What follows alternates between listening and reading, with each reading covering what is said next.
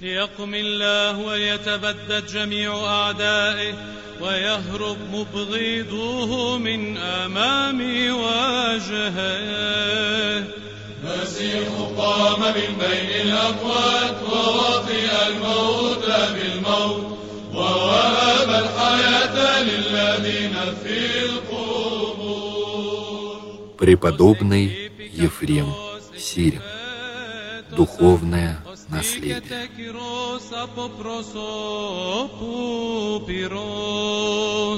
Χριστός Ανέστη εκ νεκρών θανάτων, θανάτων πατήσας, ετής εν της μνήμας η ζωή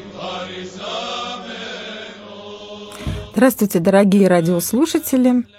Сегодня мы обратимся к литературному наследию Ефрема Сирина, великого сирийского богослова, поэта, проповедника, учителя и регента хора. Ефрем, живший в IV веке, является представителем золотого века сирийской христианской литературы. Ефрем Сирин обладал очень высоким авторитетом у сирийских христиан. Его называли не только учителем, святым, но и арфой Святого Духа и даже пророком. Таким образом, Ефрем был почитаем как вероучитель с почти пророческим статусом. Сирийским источникам вторят Иероним Блаженный, Сазамен, Феодорит Кирский и многие другие греческие и латинские отцы церкви, признававшие необыкновенно высокий авторитет Ефрема Сирина. Современные исследователи говорят о нем как о религиозном поэте, равном Данте. О Ефреме говорят, что он столь виртуозно слагал свои поэтические произведения, что его гений сопоставим с гением Моцарта в музыке. Я думаю, что вам будет не безинтересно познакомиться с этим талантливым поэтом-богословом. Свой рассказ о нем я начну со сведений о том, где он родился и жил, какими источниками о его жизни мы располагаем. Ефрем Сирин жил в двух городах, имеющих ключевое значение для сирийских христиан. Родился он и провел большую часть своей жизни в городе Несибин, поэтому Ефрема часто называют Ефрем Несибинский. Несибин был важным в стратегическом отношении городе в Северной Месопотамии, на границе Византии и Персидской империи. Сейчас это город Нусайбин в Турции. При жизни Ефрема до 363 года Несибин входил в Византийскую империю. Ефрем служил при первом епископе Несибина, Иакове. Имя Иакова упоминается среди участников Первого Никейского собора 325 года. За время жизни Ефрема Несибин выдержал три осады персидского шаха Шапура II. Трижды жители города одерживали победу над персами, но в результате мирного договора императора Ювиана с шахом Шапуром в 363 году Несибин с рядом нескольких других приграничных крепостей был передан Персидской империи. И Несибин стал частью Персидской империи. Ефрем, как и большая часть христианского населения города, был вынужден его покинуть. Богослов переселился в город Эдессу, где и провел последние 10 лет жизни. Именно Несибин, где Ефрем провел большую часть своей жизни, определил его творчество. Многие его произведения были посвящены этому городу. Например, гимны о Несибине, речи о Никомидии, речи об увещевании и многие другие – Далее мы подробнее расскажем об этих и других произведениях Ефрема, о том, какую форму они имели, какое богословие в них представлено. К сожалению, наши сведения о Несибине очень скудны. Это был многонациональный, многоконфессиональный город, говоря современным языком. Имеются сведения о еврейской общине в Несибине, относящиеся к первому-второму веку нашей эры. Вероятно, этот город хорошо знали переводчики Пешитты, сирийского перевода Библии. Так в Пешитте названия некоторых библейских городов заменены на Несибин. Эдесса, где Ефрем провел последние 10 лет жизни, также играла важнейшую роль в истории сирийских христиан. Примерно со 160 года нашей эры Эдесса являлась частью Римской империи. Христианство появилось в Эдессе, древнее название которой Урхай, центре сирийской литературной культуры, достаточно рано, хотя точно неизвестно, каким образом. Что известно точно, так это то, что при римском императоре Септимии Севере его годы правления 193, со 193 по, по 211 годы, в Эдессе уже была достаточно большая христианская община, и в городе была построена церковь. Эдесский памятник V века учения Адая рассказывает нам, как появилось христианство в Эдессе. Хотя надо понимать, что рассказ этот может отражать более позднюю идеологию. Учение Адая рассказывает о царе Эдессы Абгаре V, годы его правления с 4 года до нашей эры по 7 год нашей эры и с 13 по 50 годы нашей эры. Царь Эдессы Абгар V по прозванию Укама Черный посылает к Иисусу делегацию с письмом, в котором просит Иисуса излечить его от болезни.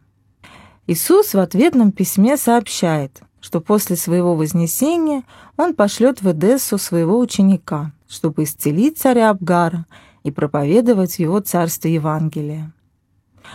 Кроме того, он вручает архивисту Ханане, члену делегации Абгара, посланный к Иисусу, свой портрет. Учение Адая говорит нам, что после своей смерти и воскресения Иисус сдерживает данное царю Абгару обещание и посылает в Эдессу апостола Адая. Таким образом, учение Адая связывает возникновение христианства в Эдессе напрямую с Иисусом, с Палестиной и одним из 70 апостолов Адаем. Конечно, с исторической точки зрения трудно сказать, какая часть правды содержится в этом интересном тексте, а что соответствует идеологическим намерениям епископа Эдессы V века Рабулы, с кругом которого, как считают, был связан автор учения Адая. Далее с Эдессой будет связан ряд имен, без которых невозможно себе представить тот фон, который составлял необходимое условие творчества Ефрема Сирина. Рассказывая об этом фоне, прежде всего нужно упомянуть Татьяна, Маркиона, Продесана и Мани. Татьян Сириец, живший во втором веке, это, пожалуй, первый христианский автор, выходец из сирийско говорящей среды. Он сам пишет о себе, что происходит из Ассирии, под которой он подразумевает Северную Месопотамию.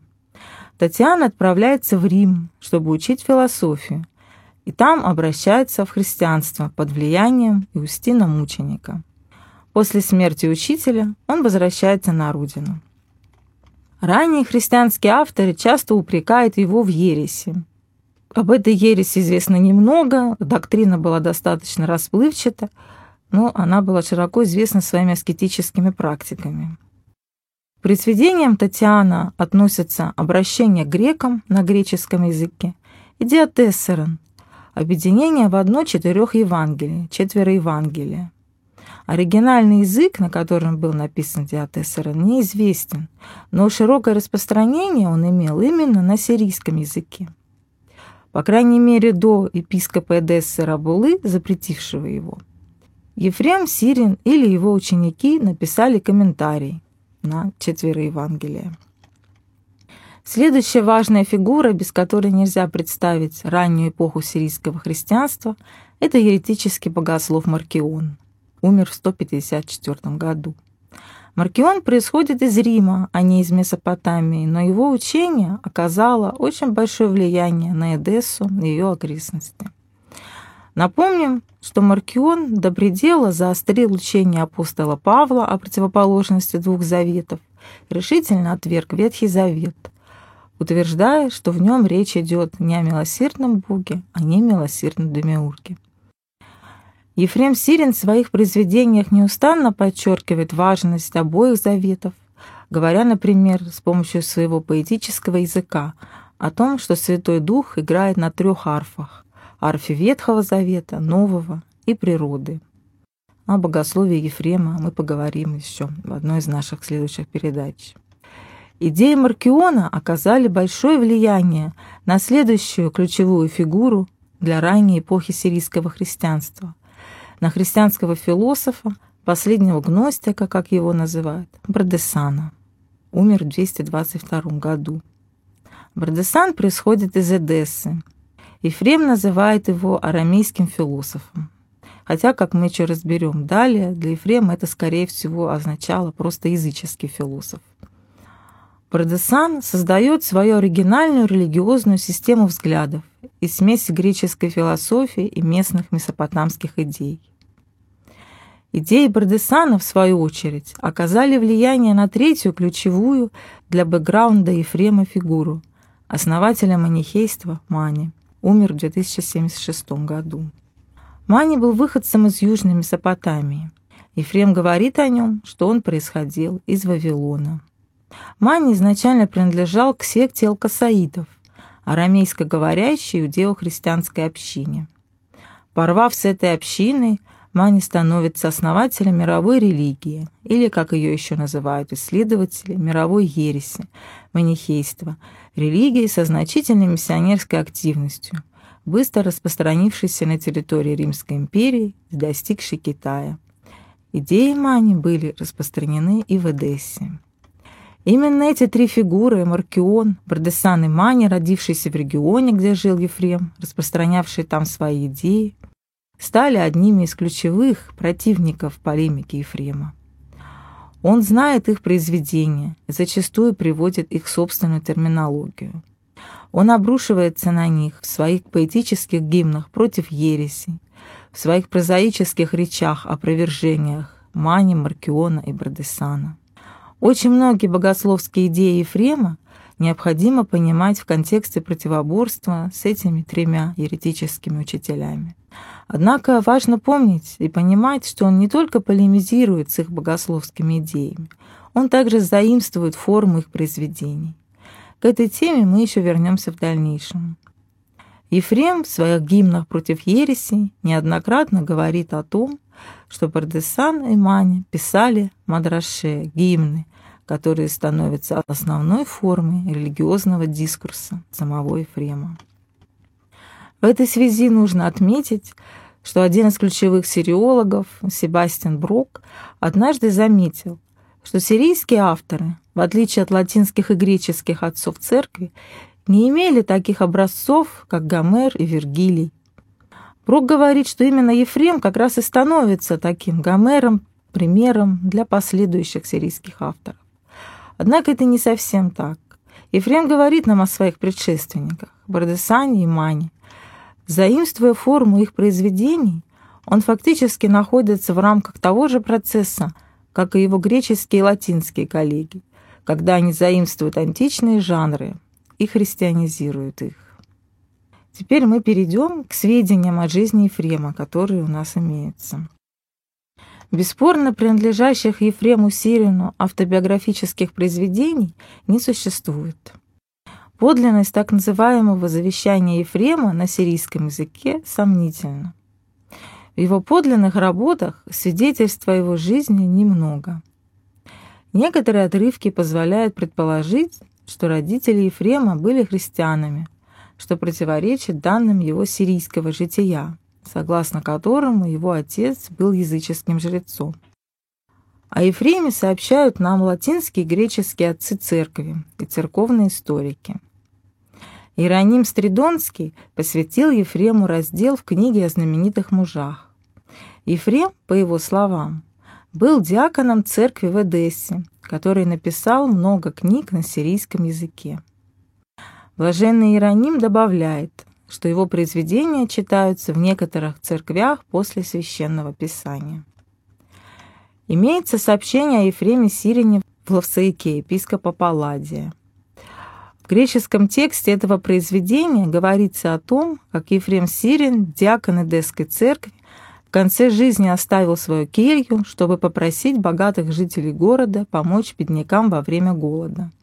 Он умер через месяц после возвращения в свою келью и оставил после себя многих сочинений. Сирийский перевод Лавсаяка, который мог быть создан в начале V века, содержит дополнительные сведения, которые позже явились одним из источников сирийского жития Ефрема. Например, в сирийском переводе Лавсейка рассказывается о том, как один из, святых, один из святых отцов видел во сне ангела, который спускался с неба, держа свиток, покрытый с двух сторон письменами. Ангел спросил, кому он должен вручить этот свиток, и после того, как святой отец сделал различные предположения, ангел провозгласил, что свиток должен быть вручен Ефрему Сирину. На следующее утро святой отец услышал, что люди восклицают, Ефрем мучит, как будто бы фонтан течет из его уст. Следующее сообщение оставил нам церковный историк V века Сазамен. Он говорит о Ефреме Сирине после сообщения о том, что он происходит из Несибина или его окрестностей, обсуждает его вклад в сирийскую культуру и отождествляет его с анонимным сирийцем, которого упоминает греческий богослов Василий Великий. Также Сазамен говорит по Ефрема, что он написал около трех миллионов строк. Перечисляет его наиболее известных учеников. Сазамен сообщает, что поэтический жанр, используемый Ефремом, был введен в сирийскую литературу гармония, мифическим сыном Бардесана. Это свидетельство, как полагают исследователи – должно было показать читателю, что сирийская поэзия, достигшая больших высот при Ефреме Сирине, тем не менее в своих истоках была греческой. Затем следует рассказ о встрече Ефрема Сирина с женщиной и эпизод о его мнимом сумасшествии для избежания поставления в епископы. Глава заканчивается повествованием о деятельности Ефрема Сирина во время голода. Феодорит Кирский, богослов V века, в своей церковной истории сообщает, что Ефрем жил в Эдессе, писал по-сирийски против еретических учений и использовал поэтический жанр для борьбы с гимнами гармония. Хотя Ефрем, как пишет Феодорит, и не изведал греческой культуры, однако он сознанием дела продемонстрировал ошибки греческих еретиков.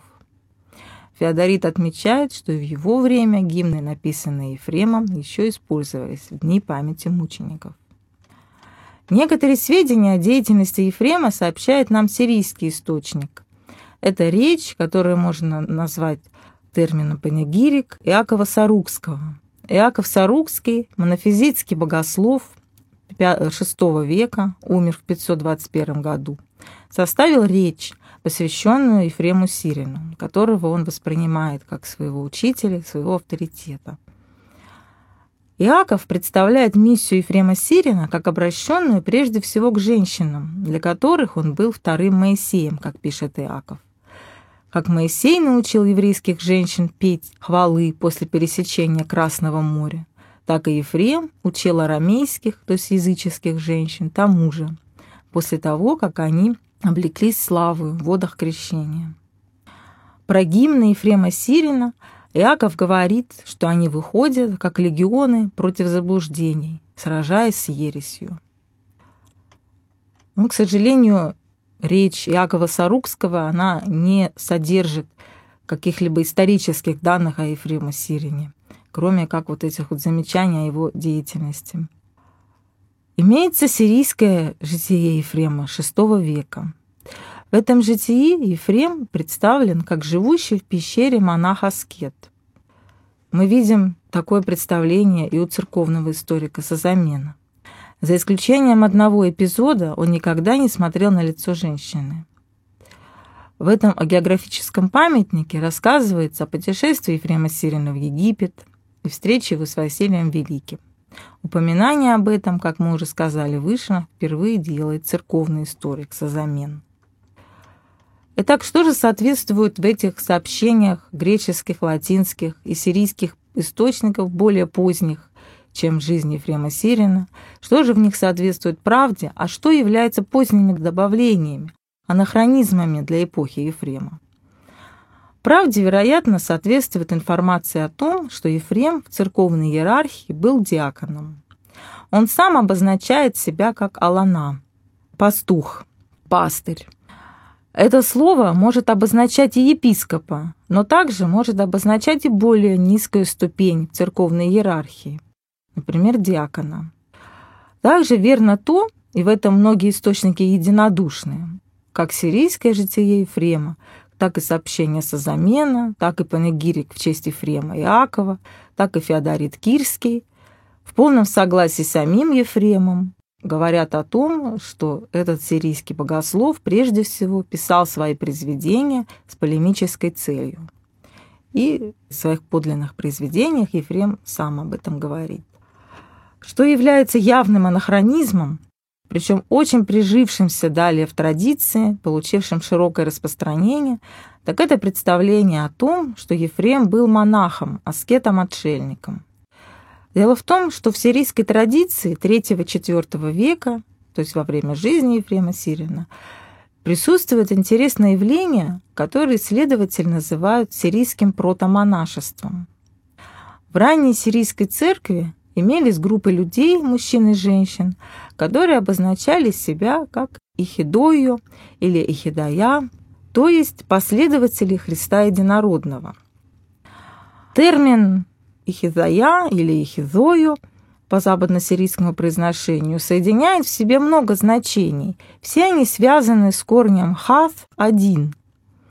И это слово образовано, собственно говоря, от этого корня «хав» – «один». Это значение один, одиноко живущий, внутренне целостный, единый, неразделенный, неженатый. Все вот эти значения имеют слово «ихизою». Афраат, сирийский христианский писатель из Месопотамии, младший современник Ефрема, обозначал таких аскетов, как сыны и дочери Завета. Эти люди налагали на себя аскетические обеты, но они продолжали жить в городе, и быть частью общины. То есть они не были отшельниками, удаляющимися в пустыню, они продолжали жить в городе. Позднее суть сирийского аскетизма под египетским влиянием меняется, и слово «ихизая» или «ихизою» меняет свое значение, став обозначением для отшельника-монаха, то есть соответствуя своему греческому эквиваленту монахос. Таким образом, Представлять Ефрема как монаха категорически нельзя. Для Сирии IV века это явный анахронизм. Да, Ефрем был аскетом, но неясно, обозначал ли он сам себя как Ехизою. Таким словом он описывает, например, епископов Несибина, в том числе епископа Валагеза. А сам Ефрем не был отшельником, он жил в городе, как и другие аскеты служил диаконом и руководил хором дев-аскетов, как сообщает нам сам Ефрем и речью его честь Иакова Сарукского.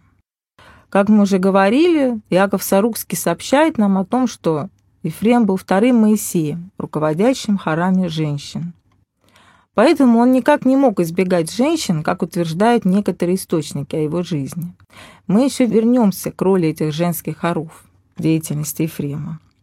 Следующий пункт, который заслуживает обсуждения, это попытки ряда источников представить Ефрема как воспринявшего духовный авторитет греческой традиции. Как подчеркивается замен и другие источники, Ефрем не имел греческого образования.